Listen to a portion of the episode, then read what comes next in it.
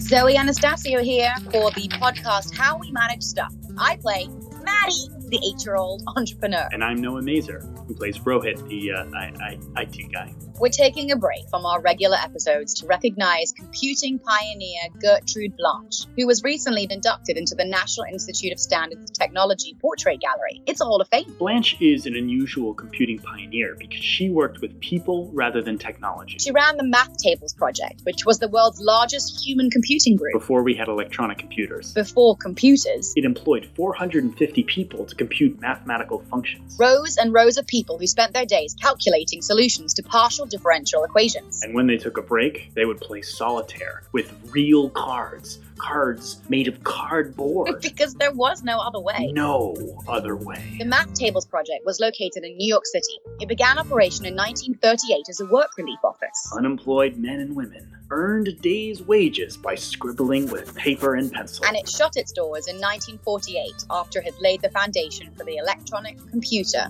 by demonstrating what you could do with calculation, Gertrude Blanche taught us how to break apart calculations and do them in a systematic way. programming. She helped invent what we now call programming But she did this without a machine without any machine at all, just with ideas and with people. and paper and pencil Before we had programming languages or programming courses. or even podcasts. But Gertrude Blanche had radio. It's almost like a podcast. Yes, in 1938, radio shows were like our podcast characters, plot, a few sound effects, quite skippy, and a lesson. Yes, like a radio show that Gertrude Blanche would have heard. If she had wanted to hear a dramatic show about computing and innovations and organizations. So, for the podcast How We Manage Stuff, this is Zoe Anastasio. And Noah Mazer. Take care.